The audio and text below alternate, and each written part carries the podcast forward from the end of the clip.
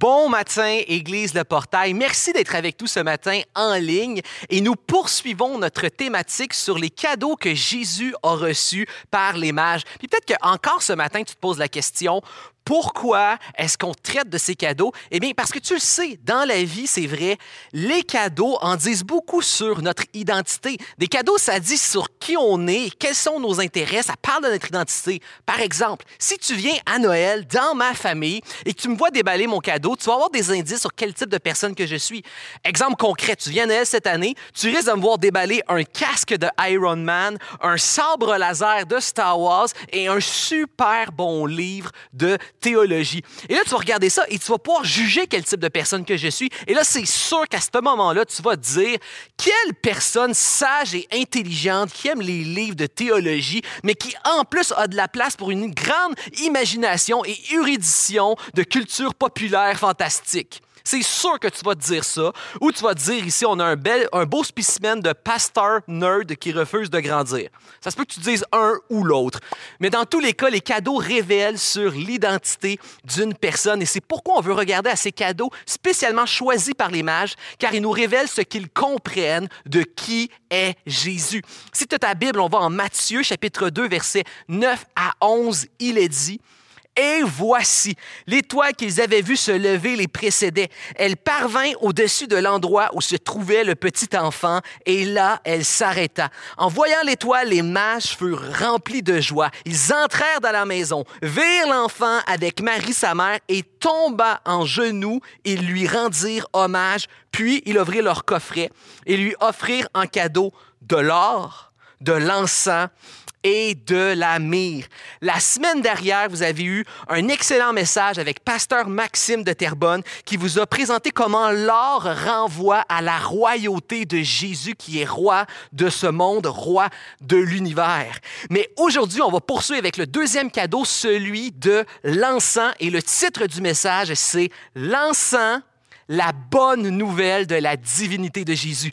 On va voir ce matin ensemble comment la divinité de Jésus est une bonne nouvelle réelle et concrète pour nous aujourd'hui. Mais juste avant, peut-être que tu te poses la question, pourquoi est-ce que l'encens renvoie à la divinité de Jésus? Pourquoi l'encens, ça, renvoie ce, à cet aspect-là de Jésus? Eh bien, entre autres, parce qu'on peut voir en Lévitique, notamment en Lévitique 16, que Dieu s'est réservé. Il a mis l'encens à part. Il a consacré l'encens lui-même. L'encens devait être offerte qu'à Dieu et elle devait être offerte sur le lieu saint qui était son temple. Pourquoi? Parce que la fumée de l'encens qui s'élève lorsqu'on brûle de l'encens est un symbole de nos prières qui s'élèvent à Dieu. Et la bonne odeur qui se dégage de l'encens est aussi un symbole de sacrifice de bonne odeur qui plaît à Dieu. Et la combinaison de ces deux images-là, prière qui monte et sacrifice agréable à Dieu, eh bien, ça devient le symbole ultime de la fervence religieuse alors, qu'est-ce que ça déclare sur Jésus lorsque, en lui rendant hommage, on lui offre de l'encens? Ça déclare que le lieu saint, ce n'est pas le temple, le lieu saint, c'est là où Jésus est. Jésus est identifié à la sainteté du temple. Jésus est identifié à la prière qui monte à Dieu, identifié à la louange qui montre à Dieu, identifié à la fervence religieuse. Finalement, Jésus est identifié à Dieu lui-même. Est-ce que je peux lire dans les commentaires des gloires à Jésus? Mais vous savez, c'est une chose que d'offrir un cadeau à quelqu'un en pensant connaître ce qu'il aime, ce qu'il est. C'est une autre chose que de se reconnaître dans un cadeau. Est-ce que Jésus se reconnaît dans ce cadeau? Il a reçu enfant, bébé, mais est-ce qu'on voit ça dans Jésus, reconnaître sa divinité? Vous savez, euh, moi, euh, vous avez peut-être déjà vécu ça dans votre couple, quand on commence à se fréquenter, on connaît pas toujours super bien encore l'autre personne et justement, on le voit dans les cadeaux qu'on n'offre pas toujours à l'autre ce qu'il veut recevoir. On n'a pas bien saisi quelle personne elle est. Et moi, dans le début de ma relation de couple, ça a été difficile au début parce que, on va se le dire, les gars, tous les hommes ici, on a déjà vécu ce, moment de, pas, pas agréable à un anniversaire ou à un Noël, d'offrir à notre épouse un cadeau qu'on aurait voulu se faire offrir à nous. Hein? C'est sûr que ton épouse, elle n'a pas apprécié la drill de Black Decker en 89 que tu as offert, ou la boule de bowling, ou le club de golf. On se fait un cadeau à soi-même parfois,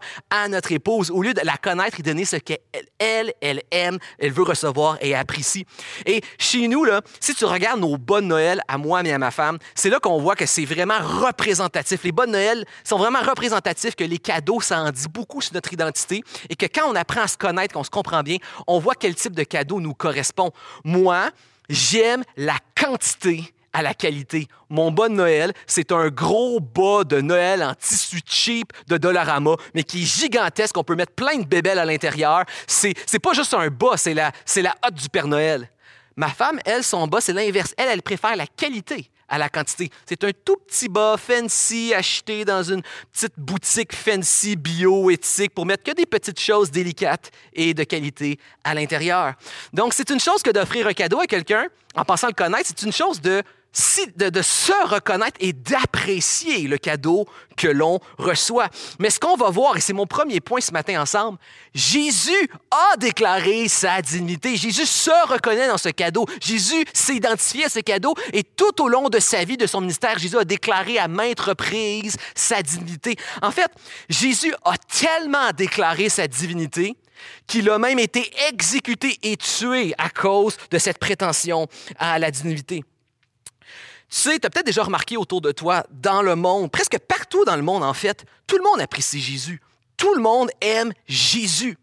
Mais tout le monde n'est pas d'accord sur la divinité de Jésus. Tout le monde est prêt à reconnaître que Jésus est un personnage unique et grandiose. Mais la tension et la critique vient lorsqu'on parle du sujet de la divinité. Il existe d'ailleurs un super bon euh, documentaire québécois qui se nomme L'heureux naufrage. Dans ce documentaire-là, vous allez avoir des humoristes, des philosophes, des réalisateurs, des écrivains québécois qui viennent parler justement de la Révolution tranquille euh, au Québec. Vous allez avoir le réalisateur Denis Arcan, le philosophe écrivain Éric Emmanuel Schmitt, chanteur Mario Pelcha, humoriste Yvon Deschamps et bien d'autres. Et ce qu'on remarque, OK, c'est que tout le monde reconnaît que Jésus était un homme immensément bon, immensément sage, et même certaines religions, les plus religieux vont dire un saint prophète. Bon, sage, saint prophète. Le problème, c'est que Jésus disait continuellement qu'il était Dieu et il en est mort, il a été exécuté pour ça. C'est-à-dire que Jésus ne peut pas être bon s'il est menteur lorsqu'il déclare être un prophète, lorsqu'il déclare être Dieu, je veux dire. Et si c'est pas un mensonge mais de la folie, ben il peut pas être si sage, si bon, si intelligent. Jésus peut pas être bon s'il est menteur, il peut pas être si sage s'il est fou, il peut pas être un si saint prophète que ça s'il déclare continuellement être Dieu et que c'est fou. Tu ne peux pas maintenir que Jésus est un homme incroyable si tu l'écoutes tel qu'il dit lorsqu'il déclare à être Dieu. Et peut-être que tu te demandes, mais où Jésus a déclaré qu'il était Dieu? Partout, continuellement, Jésus se met dans des situations, dans des contextes, il fait des actions et déclare des choses qui révèlent sa divinité. Mais juste pour en nommer quelques-uns, prends l'évangile de Jean, continuellement à travers l'évangile de Jean, Jésus va déclarer, il va introduire des discours où il va se présenter en utilisant le terme je suis. Je suis la vie, la, résurrection. Je suis le pain qui vient du ciel. Je suis la lumière, la vérité, le chemin, le bon berger, le vrai sceptre. À chaque fois que Jésus fait ça dans l'évangile de Jean, il fait deux choses. Premièrement, il s'identifie à un aspect qui, dans l'Ancien Testament, était réservé à Dieu. Donc, il s'identifie à un aspect de Dieu et il introduit son discours en disant Je suis. Il utilise en fait le nom de Dieu. L'expression que Jésus utilise lorsqu'il introduit les discours en Je suis, c'est en fait en grec, c'est le nom que Dieu s'était donné lorsqu'il a dit Je suis celui qui est à Moïse dans l'Ancien Testament, dans l'Exode. Donc, Jésus prend le nom de Dieu et prend les aspects qui revient à Dieu. Mais plus que ça, à plusieurs reprises, Jésus va s'approprier, interpréter des psaumes qui s'adressaient à Dieu comme s'ils s'adressaient à lui. Il va le faire avec psaume 13, 14, 69. Jésus va s'approprier le titre de Seigneur qui était, le, nom de prédilection de Dieu dans les psaumes. Jésus, remarque que souvent on va venir voir Jésus, mais on va l'appeler fils de David, on va l'appeler Messie, on va l'appeler même des fois fils de Dieu. Mais quel est le titre que Jésus, lui, se donne continuellement à lui-même? C'est le titre de Fils de l'homme. C'est une référence à Daniel 7. Daniel va avoir une prophétie où il va parler du Fils de l'homme qui est en fait Dieu lui-même qui vient sous forme corporelle juger le monde et les nations sur les nuées. Et Jésus s'approprie ce titre. Il déclare qu'il est lui-même Dieu venu en homme juger ce monde. D'ailleurs, Jésus va dire au Sanhédrin, il va dire, vous me verrez venir sur des nuées, vous juger. Oui, je suis le Messie, mais je suis aussi le Fils de l'homme qui vient sur des nuées, vous juger. Jésus est venu sauver ce monde et juger ceux qui rejettent, le lui Dieu. Jean 10, 30, Jésus va dire, le Père et moi, nous sommes un. Et les Juifs ont compris que Jésus était en train de dire qu'il était divin parce que trois versets plus loin, ils veulent le tuer. Ils ont voulu le lapider parce que lui qui était homme se faisait passer pour Dieu. Les Juifs ont compris que Jésus disait qu'il était Dieu. En Jean 8, 58, il est dit, en vérité, en vérité, je vous l'ai dit, avant qu'Abraham fût, je suis encore le nom de Dieu. Ici, il explique qu'il existait même avant sa naissance. Il parle de sa préexistence. En acte 20, 28, ça dit Prenez soin de l'Église de Dieu qu'il s'est acquise par son propre sang. C'est le sang de Jésus qui a coulé à la croix mais on nous dit que c'est le sang de Dieu lui-même qui a coulé à la croix. Jean 1 nous dit que la parole était Dieu, la parole était avec Dieu, mais la parole s'est faite chair, elle s'est faite homme, c'est Jésus. Tite 2, 13 et 2 Pierre 1 nous dit d'attendre le grand retour de notre Dieu et Sauveur Jésus-Christ. Hébreu 1, 8, c'est Dieu le Père qui parle à Dieu le Fils. Et voici ce que Dieu le Père dit à Jésus. Ton trône, ô Dieu, c'est Dieu le Père qui dit à Jésus, ô Dieu, ton trône, ô Dieu, est éternel, le sceptre de ton règne est un sceptre de justice. On voit aussi que Thomas, à la fin de Jean, Jean 20, 28, va tomber au pied de Jésus, va dire, mon Seigneur et mon Dieu, au moment où il va toucher les trous de la main de Jésus. Il réalise que Jésus est ressuscité, que les seigneurs de la vie, va dire, mon Seigneur et mon Dieu. Apocalypse, on a un ange au début d'Apocalypse qui avertit Jean de ne pas adorer rien d'autre que Dieu, et immédiatement après, on adore Jésus. Partout dans la Bible, on donne à Jésus ce qui revient à Dieu. Matthieu 2, 11, 14, 33, 28, 9, 28, 17, Luc 24, 52, Jean 9, 38. Mais maintenant, Qu'est-ce que ça change dans nos vies concrètement que Jésus ait affirmé si clairement sa divinité? Quelles sont les conséquences de nos vies de la divinité de Jésus? Quatre conséquences de la divinité de Jésus dans nos vies. Premièrement, en Jésus, Dieu n'est pas lointain et inaccessible. Il est proche et accessible. Vous savez, on vit dans un monde qui, qui se refuse à croire le matérialisme, qui se refuse à croire qu'il n'y a rien de plus que la matière froide et morte. On est dans un monde qui veut croire la science, qui veut croire le matérialisme, mais qui est continuellement en train de, de s'envoyer des ondes positives, continuellement en train de dire merci l'univers, que quand ils doivent prendre des décisions, ils cherchent les signes de l'univers, et quand ils souffrent, ils envoient des soupirs à l'univers. Mais l'univers, il est froid, il est impersonnel, il est mort, il est large et grand et vide. C'est comme envoyer un soupir à l'univers, une demande à l'univers, un merci à l'univers. C'est comme envoyer une bouteille à la mer et vers un endroit où personne ne va prendre la bouteille. Il n'y a personne au bout de la ligne. La bonne nouvelle, c'est que Jésus, c'est ton téléphone rouge, ligne directe à Dieu. En Jésus, tu as un téléphone rouge, ligne directe au Seigneur de l'univers. En Jésus, Dieu est proche et accessible. Deuxièmement, en Jésus, Dieu ne t'est pas inconnu. Dieu t'est connu en Jésus. Tu peux connaître Dieu en Jésus.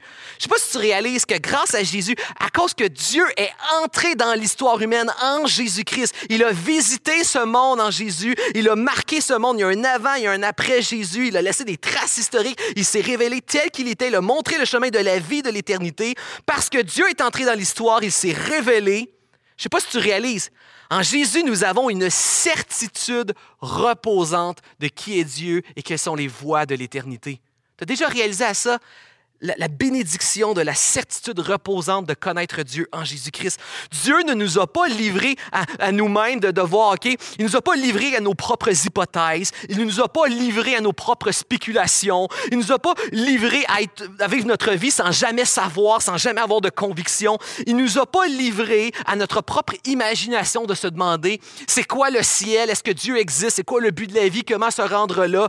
Non, il ne nous a pas livrés à ça. Il est venu lui-même nous montrer Il a lui-même frayé le chemin vers le ciel. Jean 3 dit, aucun homme n'est jamais monté au ciel et c'est encore vrai pour nous aujourd'hui. T'en connais-tu un qui a réussi à atteindre le paradis, comprendre le sens de la vie, il a compris le chemin? En connais-tu un, un homme qui est allé au ciel et qui est revenu nous dire c'est quoi le chemin?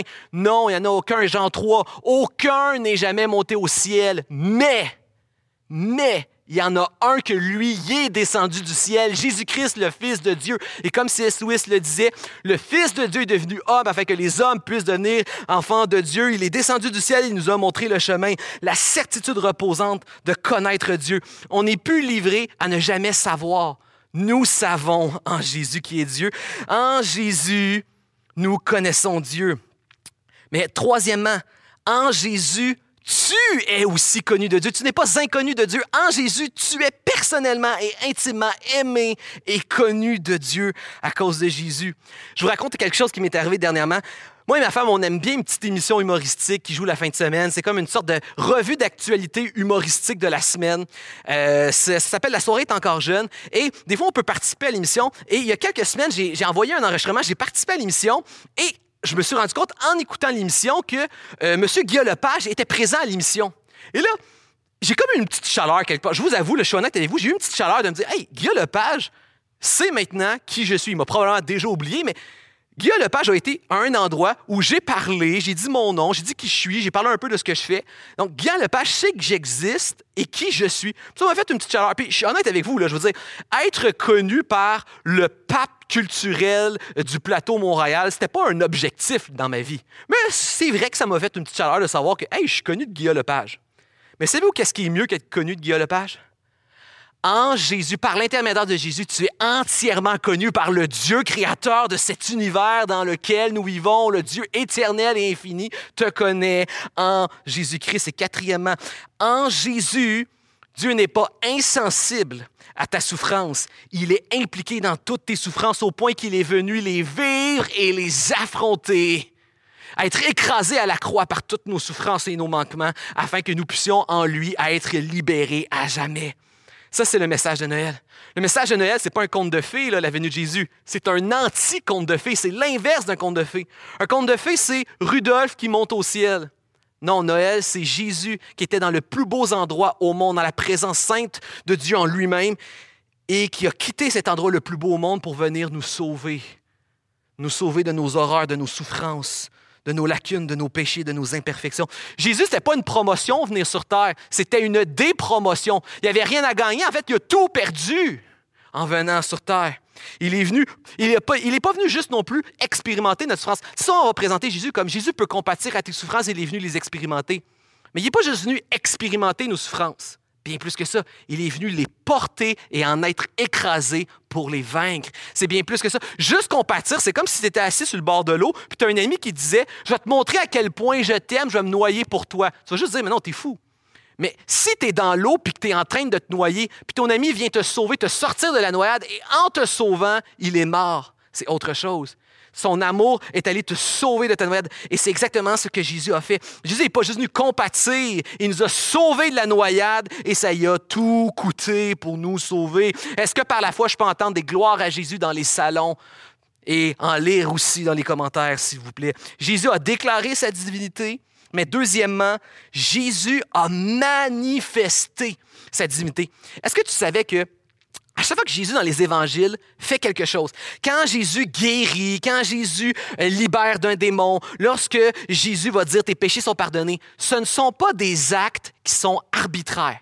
C'est pas improvisé, c'est pas émotionnel, c'est pas pour impressionner. C'est toujours dans le but de révéler sa divinité et confirmer sa divinité. Les actes de Jésus dans les évangiles servent à révéler sa divinité et confirmer sa divinité. Prenons quelques exemples. Quand Jésus guérit des malades, qu'est-ce que Jésus est en train de faire lorsqu'il guérit un malade? Il est en train de démontrer qu'il a le pouvoir de renverser les conséquences du péché qui ont contaminé ce monde et qui nous font souffrir. Et il nous offre un aperçu. En guérissant les malades, Jésus nous montre un aperçu qu'il a le pouvoir de nous donner un nouveau monde, une nouvelle création où la maladie n'existera plus. Et même encore aujourd'hui, c'est pour une raison ou une autre, Jésus, dans sa grâce, a permis que tu sois guéri d'une maladie.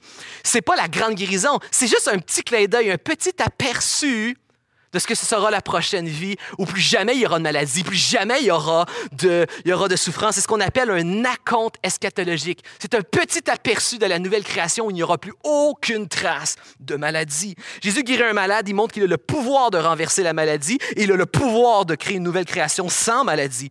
Lorsque Jésus va guérir un aveugle né ou un sourd et muet né, il montre qu'il est capable de recréer quelque chose même qui n'a jamais existé. Lorsque Jésus chasse les démons, il est en train de démontrer qu'il a le pouvoir d'enchaîner et d'enfermer les pouvoirs des ténèbres, que non seulement un monde sans maladie, sans péché, sans, mais un monde aussi sans mal, sans mal spirituel, sans maux spirituels, sans torture spirituelle, un monde où le mal et le mauvais, et le péché, la mort et Satan et les démons sont enfermés. D'ailleurs, les mots sont importants dans la Bible. Lorsque Jésus, tu as peut-être déjà entendu en Marc le récit du démonaque d'Agadara, que Jésus a exorcisé, les démons sont allés dans des, dans des cochons, et les cochons ensuite se sont jetés dans la mer. Le mot ici, c'est pas lac ou mer, c'est vraiment le mot, c'est clairement, c'est abysse, c'est une référence à l'Ancien Testament qui annonce ce que le Messie va faire. C'est encore une fois, ce que Jésus a fait là, c'est un aperçu de ce qu'il va faire à la fin des temps. Il enferme le royaume des ténèbres dans l'abysse. Il les enferme. Jésus est en train de démontrer qu'il a le pouvoir. C'est encore une fois un aperçu de ce qui sera un jour. L'entièreté du royaume des ténèbres sera enfermée pour l'éternité dans l'abysse par Jésus-Christ. Lorsque Jésus touche un lépreux, un homme saint à l'époque qui touchait un homme impur, il était contaminé par l'impureté, il ne pouvait plus aller dans un lieu saint. Jésus est en train de déclarer qu'il est bien plus, bien plus qu'un homme. C'est pas la lèpre qui vient le contaminer, c'est lui qui décontamine et purifie le lépreux. Sa sainteté est tellement grande qu'elle n'est pas attaquée, sa sainteté, c'est sa sainteté qui décontamine tout autour de lui. Lorsque Jésus marche sur l'eau et que Jésus parle au vent dans la tempête, non seulement il montre que cette création se soumet à Jésus, mais il montre encore une fois qu'il est capable de renverser les conséquences du péché même sur la création. Pas juste sur l'âme, le royaume des ténèbres, le corps et le péché, mais aussi sur la création. Alors qu'on vit dans une création où il y a des catastrophes, catastrophes naturelles, alors qu'on vit dans une création qui, est sous la malédiction de la futilité, alors qu'on vit sur une création qui, souffre les douleurs de l'enfantement que Paul nous dit, alors qu'on vit dans une création qui qui est prédatrice de l'humanité, Jésus nous, montre un aperçu d'une création soumise à Christ qui ne sera plus jamais prédatrice de l'humanité. Lorsque Jésus pardonne le péché, il montre qu'il a le pouvoir de régler le problème à sa source, régler le problème du péché pour que l'être humain soit de nouveau réconcilié éternellement avec le Dieu créateur de la vie, du bonheur, de la joie et du bien. Et lorsque Jésus ressuscite un mort, il est en train de déclarer par-dessus tout qu'il est Seigneur de la vie. Celui qui met sa foi en lui ne pas avoir peur de la mort, ne pas avoir peur de ce qui peut arriver à son corps, car il appartient à Jésus, il sera ressuscité, vivra pour l'éternité lui aussi. Il démontre que seul Jésus a le pouvoir sur le séjour des morts. Quand Jésus fait des actes, ce n'est jamais arbitraire, ce n'est jamais improvisé, jamais. Mais c'est une chose, par exemple. Quand Jésus manifeste sa divinité, c'est toujours calculé. La divinité manifestée de Jésus, elle est calculée. Qu'est-ce que je veux dire par là? Imaginez que vous venez d'apprendre que vous avez eu une super grosse promotion, vous avez un bonus, il y a plein d'argent qui est rentré, et là vous vous sentez riche, vous avez quelque chose à célébrer, et là vous êtes avec votre famille au restaurant, puis vous dites à votre famille, vous pouvez boire et manger à volonté, c'est moi qui ramasse l'addition. Quand que quelqu'un fait ça, quand quelqu'un déclare, vous pouvez manger et boire à volonté, c'est moi qui paye, c'est ma tournée, c'est parce que tu as calculé que tu pouvais prendre l'addition. C'est pas, c'est pas un pouvoir que tu peux faire n'importe quoi. C'est calculé. Tu sais que tu peux ramasser l'addition. Maintenant, garde ça en tête.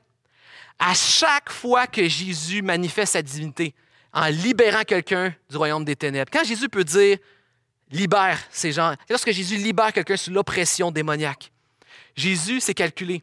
Il peut le faire car il ramasse la facture à la fin de la journée. Jésus peut libérer parce que le royaume des ténèbres s'est déchaîné et a abusé Jésus de toute manière jusqu'à la croix. Lorsque Jésus libère quelqu'un qui est malade, c'est calculé parce que Jésus ramasse l'addition. À la croix, il a porté toutes nos meurtrissures. Lorsque Jésus pardonne le péché, c'est calculé parce qu'il ramasse l'addition. À la croix, Jésus a porté nos péchés jusqu'à porter le péché du monde et être exclu de Dieu. À la croix, Jésus a expérimenté l'enfer. C'est incroyable. Et c'est pour ça, et ça, c'est, c'est le grand miracle de Noël. Jésus, c'est Dieu qui se fait homme. Donc Jésus a la partie de l'humanité et la divinité. Par son humanité, Jésus peut s'identifier entièrement à ce que l'homme est et peut porter, nous s'identifier à nous, nous représenter dans notre péché. Mais dans sa divinité, il est capable de satisfaire les standards, les critères et les besoins d'un Dieu éternel et infini. C'est pour ça que l'être humain qui rejette Dieu est voué à une éternité d'enfer. Pourquoi? Parce que même le plus petit des péchés, puis on s'entend qu'on a fait bien plus que des petits péchés et bien plus qu'un seul péché, mais même le plus petit des péchés reste une offense devant un Dieu qui est éternel et infini. C'est pour ça qu'on avait besoin d'un Dieu éternel et infini pour payer et satisfaire une dette infinie éternelle. Dans son humanité, il nous représente, mais dans son éternité, son infini, Jésus est capable de satisfaire le besoin que nous avions d'un représentant à la croix. C'est pour ça que Jésus a subi pour nous l'enfer à la croix. Il a subi l'exclusion de Dieu afin qu'en Jésus, nous soyons éternellement reçus et réconciliés par Dieu. Ce qui fait que celui qui rejette Jésus-Christ mérite l'enfer quand on y pense deux fois. Par défaut, mais aussi pour avoir rejeté Dieu, mais aussi pour avoir rejeté Christ qui l'a vécu pour nous à notre place. Dieu ne fait subir à personne, à la fin des tâches, Dieu ne fera subir à personne rien de ce qu'il n'a pas lui-même déjà subi en premier en Jésus-Christ à la croix. À chaque fois qu'on voit ces actes grandioses dans les évangiles de Jésus, on doit toujours avoir en tête qu'il manifeste sa divinité, mais ils ne sont jamais gratuits. Jésus, à chaque acte miraculeux que Jésus fait, on a envie de dire Alléluia. On se rappelle tout le temps. Jésus a ramassé la facture. Chaque acte qu'il fait, il l'a payé durement à la croix pour nous. Est-ce qu'en l'honneur de Jésus-Christ, je peux lire des Alléluia partout dans les commentaires, s'il vous plaît? Jésus a déclaré sa divinité. Jésus a manifesté sa divinité. Et troisièmement, Jésus a prouvé sa divinité. Comme je l'ai dit, il a marqué l'histoire de sa visite. Il est entré dans l'histoire. Il a laissé des marques dans l'histoire. Maintenant, nous pouvons nous reposer que tout cela, c'est du solide. Jésus a prouvé sa divinité afin que nous puissions nous reposer en lui et chérir la bonne nouvelle de sa divinité. Vous savez, Dieu aime les douteux. Dieu n'aime pas les fanatiques qui le suivent sans réfléchir et sans calculer le coût. Non, il aime ceux qui ont regardé, qui ont observé et qui ont jugé qu'il était digne qu'on lui offre notre vie. Je te, mets un, scénario, une mise en, scénario. Imagine que je marche dans la rue, puis là, il y a un gars qui vient me voir puis qui me dit Hey, toi, oui, toi, toi, toi, là, je te connais pas, mais voici ma mallette. Elle est remplie d'argent, tu as tous les numéros de mes comptes. Est-ce que tu peux gérer mes finances, s'il te plaît? Ça me ferait plaisir de plus avoir à y penser. Puis là, il s'en va. Est-ce que moi, je suis honoré et touché de cette action-là? Pas du tout. Je suis pas honoré, je suis pas touché, je vais juste trouver qu'il est fou. Mais on revit le scénario une deuxième fois, on recule en arrière. Imaginez maintenant, scénario différent. Je marche dans la rue et là, il y a un homme qui vient me voir et qui me dit Pasteur Simon, je te connais depuis longtemps, je t'observe de loin. Je vois comment tu traites ton ministère, les jeunes de ton église, comment tu traites ta femme, comment tu traites ta maison. Et j'ai jugé en t'observant, j'ai discerné que de toutes les gens que je connaisse, tu es la personne la plus digne de mon entourage pour bien prendre soin avec sagesse de, mes finances. Je suis un homme d'affaires et je veux ton conseil pour que tu puisses prendre soin de mes finances. Là, ce deuxième scénario est très différent. Il m'a observé, il m'a évalué et il a jugé que j'étais digne de la confiance de gérer quelque chose d'intime comme ses finances. C'est pas la même chose. Dieu aime les gens qui se posent des questions. Dieu aime les douteux.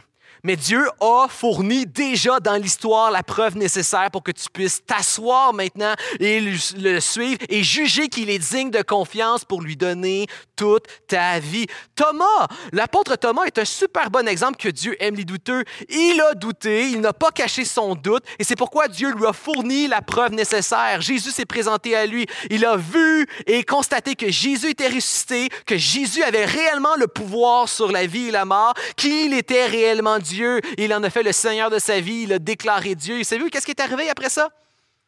Thomas est mort martyr dans la souffrance et dans la torture la plus incroyable. Pourquoi Dieu a permis ça? Pour que lorsqu'on regarde l'histoire en arrière, on est capable de voir et de réaliser que le témoignage de Thomas est digne de confiance. Thomas a été le douteux et le représentant de tous les douteux de la terre. Et Thomas a eu la preuve nécessaire et il a été capable d'affronter la mort et la souffrance. Et la, vie de Thomas nous montre que ce qu'il a vu, ce qu'il a touché, ce qu'il a cru, c'était pas simplement un, comme on pourrait dire en, anglais, pas un, il n'a pas guessé sa vie. S'il était prêt à affronter la torture et la mort, c'est parce que ce qu'il a vu était Le témoignage de Thomas qui authentifie la vie de Jésus, la résurrection de Jésus, la seigneurie de Jésus est pour nous aujourd'hui recevable et digne de confiance. Jésus est entré dans l'histoire, il y a plein, plein d'éléments qui pointent à Jésus. Rapidement, je vais te montrer quand on regarde les historiens modernes, même non chrétiens, pointent quand même vers la fiabilité de l'œuvre et de la vie de Jésus. Lorsqu'on regarde aux historiens anciens, ils pointent vers la fiabilité de l'œuvre de Jésus. Et ensuite, quand on regarde comme à Thomas, la vie de l'ensemble des apôtres pointe vers la fiabilité de l'œuvre de Jésus. Donc, logiquement, leurs écrits, les évangiles, les épîtres, le Nouveau Testament, est pour nous digne de confiance aujourd'hui. Regardons quelques citations d'historiens, juste pour que tu puisses voir ce que je veux dire. Un historien qui se nomme Craig Evans, vraiment reconnu sur ses écrits sur l'historicité de Jésus, il va dire qu'aucun historien sérieux, quel qu'il soit sa religion, s'il en a une, ne peut douter du fait que Jésus Nazareth a vraiment vécu et qu'il a été exécuté sous l'autorité de Ponce Pilate, euh, gouverneur de la Judée et de la Samarie. Un autre, Bart Hermans, qui lui, là, il est reconnu pour être un sceptique notoire. Lui, là, ce qu'il va dire, c'est ses positions, c'est-à-dire l'idée que Jésus n'a jamais existé, sont rare et à la fois extrêmement peu convaincante. Même un sceptique notoire va dire que ça n'existe même pas dans le milieu académique des gens qui remettent en question Jésus. Peut-être tu vois de temps en temps un genre de documentaire sur DocuD qui a découvert le secret de Jésus ou une vidéo un petit peu glauque sur YouTube. C'est juste des gens qui cherchent des vues et des clics. Le vrai monde académique, il n'y a personne qui remet la vie de Jésus en question. Encore un autre, Richard Burridge va dire Croyez-moi, je ne connais plus aucun critique digne de ce nom qui ose dire que Jésus n'a pas existé. Donc, si tu en connais un, c'est qu'il n'est pas un critique digne de ce nom. Et vous savez, Jésus a tellement marqué l'histoire que même ses miracles, vous savez, l'histoire, comme on est, comme pas une preuve vidéo, photo qu'on peut observer d'une manière scientifique, les historiens ne peuvent pas se positionner sur un miracle, ne peuvent pas se positionner officiellement sur la résurrection. Mais les historiens sont obligés de reconnaître que tout pointe vers le fait qu'il s'est passé quelque chose lors de la résurrection. Je vous montre ici une citation d'un historien qui nous montre voici c'est quoi le plus loin qu'on peut aller sans dire qu'il y a un miracle, mais dire qu'il y a, y a dans l'histoire, dans les éléments historiques que nous regardons, il y a la forme d'un miracle de la résurrection de Jésus qui, qui déclare et qui prouve qu'il est réellement Dieu et qu'il est le Seigneur sur la vie et la mort. En tant qu'historiens, nous préférons ne pas parler de l'événement de la Pâque, donc la résurrection, comme d'un fait. En tout cas, pas dans le sens ordinaire de ce mot. Nous pouvons dire quelque chose de la situation avant Pâques et nous pouvons dire quelque chose des conséquences de la Pâque. On peut dire quelque chose sur l'avant, quelque chose sur l'après. Mais la résurrection en elle-même ne peut pas être désignée comme un fait parce qu'elle ne peut pas être décrite. Nous pouvons dire que Jésus est mort. Ça, c'est historique. Il est mort, il a été enseveli et ses disciples étaient découragés, déçus. Telle était la situation avant la Pâque. Mais après la Pâque, nous pouvons dire que les disciples étaient des hommes transformés, prêt à affronter la mort sans crainte. Quoi que ce soit trouvé entre les deux qui pourrait expliquer ce changement, ce n'est pas ouvert à notre enquête historique. Les historiens modernes pointent vers la fiabilité de Jésus. Les historiens anciens pointent vers la fiabilité de Jésus. Joseph Flavius un historien de l'époque de Jésus, un juif qui était là, va parler de Jésus, de ce qu'il faisait. Euh, des historiens tels Tacite, Suétone, Séparion, Pline, qui sont des historiens grecs et romains, vont parler de l'œuvre de Jésus, vont parler même de comment que c'est un problème pour l'Empire romain, parce qu'il y a tellement de témoins, c'est tellement fort ce qui est arrivé, que l'Empire romain est incapable de contrôler, d'offrir des preuves comme quoi que c'est faux, parce qu'ils n'en ont pas de preuves que c'est faux ce qui est arrivé à Jésus. Jésus, c'est du solide. Les écrits de la Bible en tant que tels, ils sont fiables. Je te pose une question ici. Tu peux lever la main dans ton salon, là, ça va être drôle. Combien qui vous m'écoutez, vous croyez que Jules César a existé? C'est un, ce Jules César a existé et ses actes sont totalement, durement historiques. Qui croit ça? Moi, je le crois. Qui croit ça avec moi? OK. Par contre, est-ce que tu sais combien il existe de documents historiques qui nous parlent de Jules César et de ses actes des guerres de Gaulle? Sais-tu combien de copies nous avons? huit copies. Et la copie la plus ancienne, c'est-à-dire la copie la plus proche de l'événement de César et des guerres de Gaulle, est-ce que tu sais combien de temps de distance avec, avec, euh, euh, l'événement? La copie la plus vieille que nous avons, elle a 900 ans d'écart entre l'événement et l'écriture. En 900 ans, tu peux changer, tu peux euh, inventer carrément quelque chose. 900 ans qui séparent l'événement de la première copie et des copies, on en a huit. Maintenant, je te pose la question pour le Nouveau Testament. Juste le Nouveau Testament, parce que l'Ancien Testament, c'est encore, encore plus. Juste le Nouveau Testament. Combien de copies nous avons du Nouveau Testament en langue originale? 8, 9, 10, 11, 12, 13, 100? Non. 5000 copies en langue originale du Nouveau Testament et en traduction directe des langues des environs, c'est 20 000. Donc 25 000 copies du Nouveau Testament. Maintenant, la copie la plus vieille, combien d'écart entre les événements de l'œuvre de Jésus et la première copie? Savez-vous? Pas 900 ans d'écart, 30 ans. 30 ans d'écart entre la résurrection de Jésus et la première copie. Puis ça, c'est une copie. Ça veut dire que l'original a été écrit même avant 30 ans. Ça veut dire que quelques années, immédiatement après l'œuvre de Jésus, on a commencé à écrire ce qu'il a fait. Rapidement, juste pour t'édifier ce matin, on va y aller rapide, en rafale. Une mitraillette de huit évidences historiques qui démontrent que Jésus, c'est quelque chose de prouvé.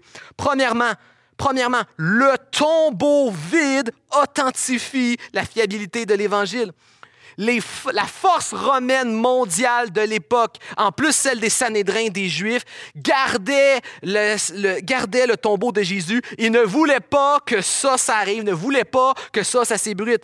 Ils ont perdu le contrôle. Le, tombeau, il est ouvert. Le tombeau, il est vide. Le corps a disparu et ça a été une honte. Et ça, on peut le lire particulièrement chez Tacite, Suétone, Séparion et Pline. C'est une honte pour l'Empire romain, incapable de pouvoir expliquer cela. Le tombeau vide est encore aujourd'hui une authentification de l'Évangile. Deuxièmement, la transformation des frères de Jésus authentifie l'Évangile. Moi, la personne qui sait le plus mes défauts, c'est la famille, ma femme et mes frères et sœurs. Maintenant, le fait que les frères et sœurs de Jésus ne croyaient pas en lui et lorsqu'il est ressuscité, ont été transformés, se sont mis à croire en lui et comme je l'ai mentionné, sont même allés jusqu'à mourir pour lui. Est-ce que tu serais prêt à mourir pour déclarer que ta femme, ton mari ou ton frère et ta sœur est Dieu? Si tu es prêt à mourir pour ça, c'est que tu en es réellement convaincu. Troisièmement, c'est un peu, il y a un lien avec les frères de Jésus, la mort des apôtres en martyrs authentifie l'Évangile. Vous savez, vous allez me dire, oui, mais il y a plein de gens qui meurent pour des causes. On entend parler des fois même des attaques kamikazes. Oui, mourir pour une cause que tu crois être vraie, ça arrive. Mais personne n'est prêt à mourir pour ce qu'il sait être un mensonge. Or, comme je l'ai dit, ce n'était pas un guess. Il savait qu'il était ressuscité Seigneur de la vie. Ils étaient prêts à affronter la mort ainsi. Les femmes, comme premiers témoins, authentifient l'Évangile. Ça peut nous sembler juste anecdotique, mais pour beaucoup de véritables historiens, c'est tellement monumental que Jésus ait choisi que ce soit les femmes qui soient les premières à être témoins de sa résurrection et à apporter le message. C'est tellement aux antipodes de tout ce qui s'est jamais fait dans l'Écriture jusqu'à même tout récemment que c'est impossible que ça ait été inventé. C'est que c'est réellement arrivé. beaucoup d'historiens se sont convertis à cause de cela. Parce que pour eux, c'est impossible. Même si à l'époque, on avait voulu essayer de trouver des façons de rendre ça crédible, on n'aurait pas pensé à quelque chose comme ça. Ça aurait été impossible. Vous savez, on peut être en avance un peu sur son temps. On peut être en avance euh, en mode, en technologie, en science, en art, mais c'est impossible d'être plus de 2000 ans en avance sur son temps. beaucoup d'historiens trouvent que c'est l'argument le plus le plus intense, le plus sérieux, le plus tangible et concret pour dire que l'Évangile, ce n'est pas quelque chose qu'on a créé pour être accessible, pour être cru. On a juste, c'est simplement l'état des faits, c'est fiable. Cinquièmement, les divergences entre les différents évangélistes, donc des divergences, euh, on s'entend qu'elles sont toujours très minimes, les divergences mineures entre les évangélistes authentifient l'Évangile. Vous savez que n'importe quel bon policier, puis on en a ici, hein, on a un ancien capitaine de police, vous le direz, s'il y a un méfait qui se fait, vous, arrêtez quatre personnes, vous les mettez dans des classes différentes, et que les quatre personnes vous racontent exactement la même histoire avec les mêmes détails, il y a un coup monté quelque part. Parce que tous les êtres humains ont un point de vue, voient pas la même chose, pensent pas la même chose. Tu sais, on l'a toujours fait quand on était jeune. Hein? Tu joues avec ton frère et ta sœur, tu renverses un, un vase à terre, tout le monde se regarde, c'est comme, OK, voici l'histoire qu'on se raconte. On l'a tous déjà fait, c'est un coup monté. Les, divergences entre les évangélistes montrent qu'ils n'ont pas essayé de rendre l'histoire crédible, ils ont rapporté les faits qu'ils ont vus et expérimentés, ce qui rend l'évangile fiable et authentique. Le très grand nombre de témoins de la résurrection de Jésus authentifie l'Évangile. Jésus a été avec eux pendant plus de 40 jours. Il a mangé avec eux. Il a enseigné sur les choses qu'il était à venir. Il a été vu par plusieurs hommes, même jusqu'à plus de 500 des foules à la fois. Il y a beaucoup trop de monde partout dans la Judée de l'époque et dans la Rome même qui sont impliqués là-dedans pour que ça fonctionne si c'était faux. Beaucoup trop de témoins, beaucoup trop de gens impliqués. Le septième élément, la naissance du christianisme trop rapide en temps, donc c'est né très immédiatement après Jésus, et trop près en espace, et trop bien, ça a trop bien fonctionné le christianisme pour naître immédiatement après l'événement, puis trop près de l'espace. Tout ça montre que c'est authentique. Pourquoi? Je te propose une formule qui va apparaître. Regarde bien cette formule, une formule mathématique, OK? Là, on va faire travailler nos ménages ensemble. Vérifiable plus viable égale forcément fiable. Qu'est-ce que je veux dire? Je veux dire, c'est tout ce qui était avancé par les apôtres et les évangiles, c'est des éléments qui sont vérifiables à l'époque. Parce que tout le monde peut aller vérifier le tombeau de Jésus. Tout le monde peut aller voir les Romains. Tout le monde peut aller voir les, les, centaines de témoins. Tout le monde est là. Tout le monde a un peu connu Jésus. Il a vu ces éléments-là. Il connaît la famille et tout ça. Si tous les éléments des évangiles étaient aussi facilement vérifiables, et que le christianisme a été si viable, il a connu une expansion incroyable à travers le monde entier si rapidement, si tout était vérifiable et que c'était viable, ce que ça nous dit à nous aujourd'hui, c'est que c'est fiable. On peut se fier à cela, c'était authentique, ça a passé le test. Vérifiable plus fiable égale fiable. Et huitièmement, l'unicité de l'Évangile. L'Évangile est totalement unique, alors que toutes les religions du monde, c'est Dieu qui est en haut de sa montagne puis qui dit Voici les choses à faire pour monter à moi. Voici comment être saint, comment être bon, comment avoir la vie éternelle. C'est ce que toutes les religions du monde disent. Le christianisme n'est pas la religion qui dit voici comment monter au ciel. C'est l'histoire de comment Dieu est descendu de sa montagne, comment Dieu a quitté son ciel, comment lui il est venu à nous. Le christianisme n'est pas voici ce que tu dois accomplir pour atteindre Dieu, mais c'est le récit, le grand récit de qu'est-ce que Dieu lui a accompli en son Fils Jésus-Christ pour venir te réconcilier et t'avoir avec lui. Le fait que le christianisme, toutes les religions du monde sont quelque part des religions qui enseignent voici le salut par les œuvres. La grâce du christianisme, c'est ce qui la rend totalement unique. Cet élément unique-là lui donne il lui confère une crédibilité authentique. La bonne nouvelle de, de, Noël et de la dignité de Jésus, c'est qu'aujourd'hui, Noël, c'est le rappel éternel que Jésus, le christianisme, la grâce, l'évangile, c'est historique. Noël, c'est la fête du moment où Dieu est entré dans l'histoire et s'est incarné, il est devenu homme pour venir accomplir tout ça. Il a marqué l'histoire.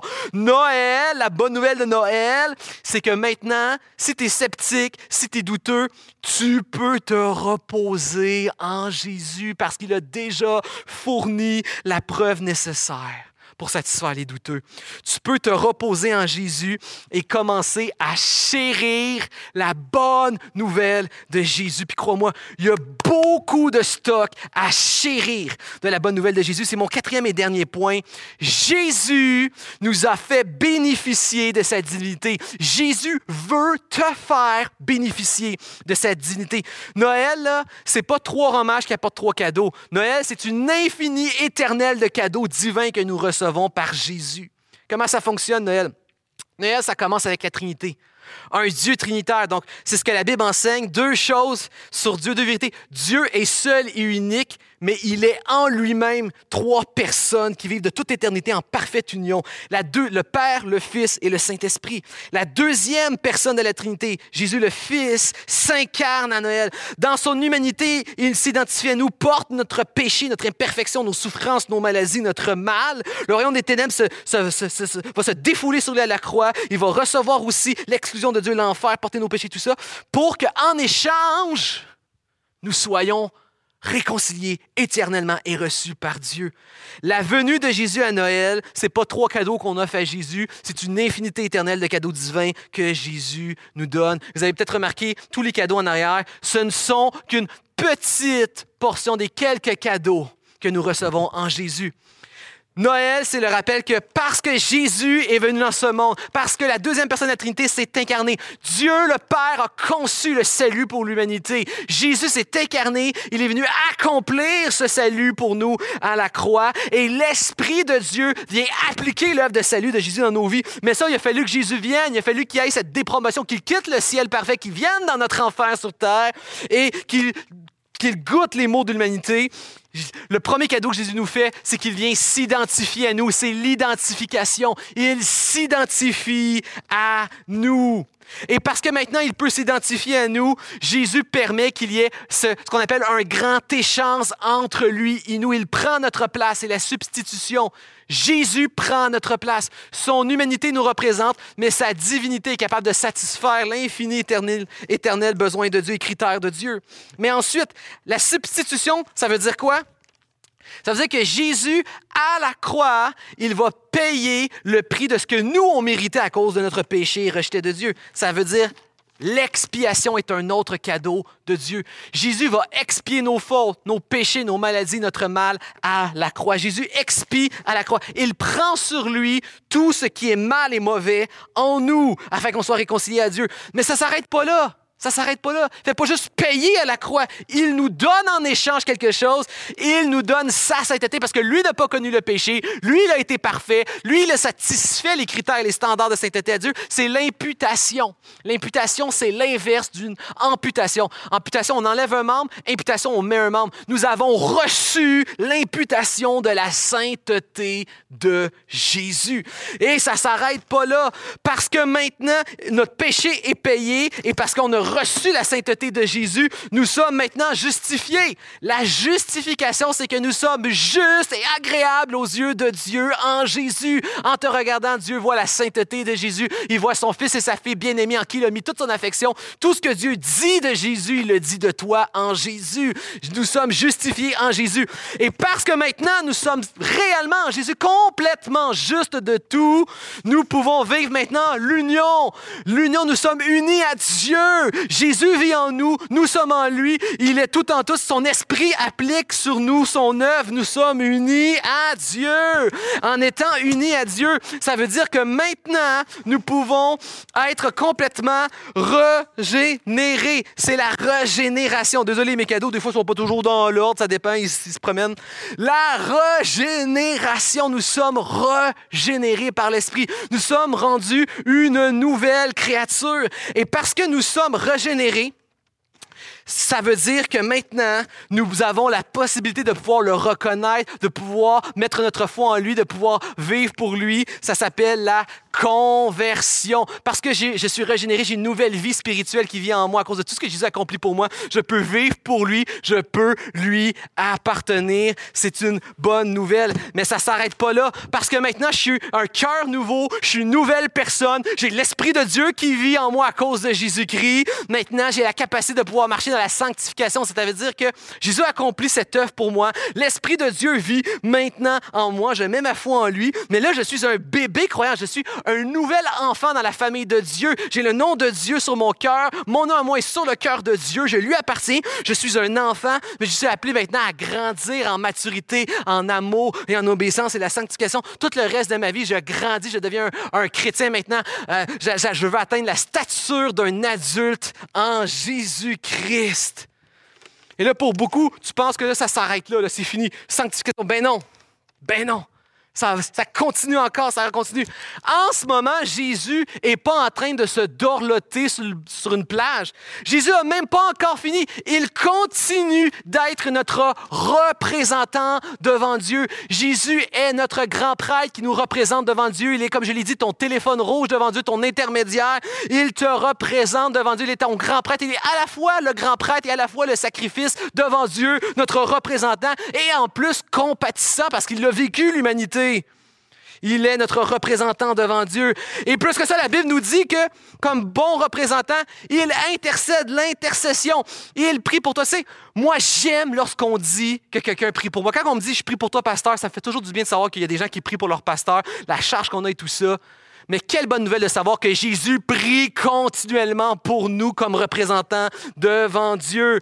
Et il y a des choses à venir. Encore ça, c'est ce qui se passe en ce moment. Mais il y a des choses à venir. Jésus a œuvré pour que nous vivions la résurrection. Si tu es en Jésus, il est Seigneur de la vie, de la mort. Je l'ai déjà mentionné. Peu importe ce qui va nous arriver, nous n'avons pas à craindre dans ce monde parce que le pire a été évacué par Jésus à la croix. Il ne reste que le meilleur. Ce qu'il y a devant nous, ultimement, peu importe le pire qui peut arriver dans cette vie, là, importe le pire, tu sais que c'est pas la fin, la fin de l'histoire, parce que la fin de l'histoire, c'est tu te relèves d'entre les morts en Jésus-Christ, résurrection.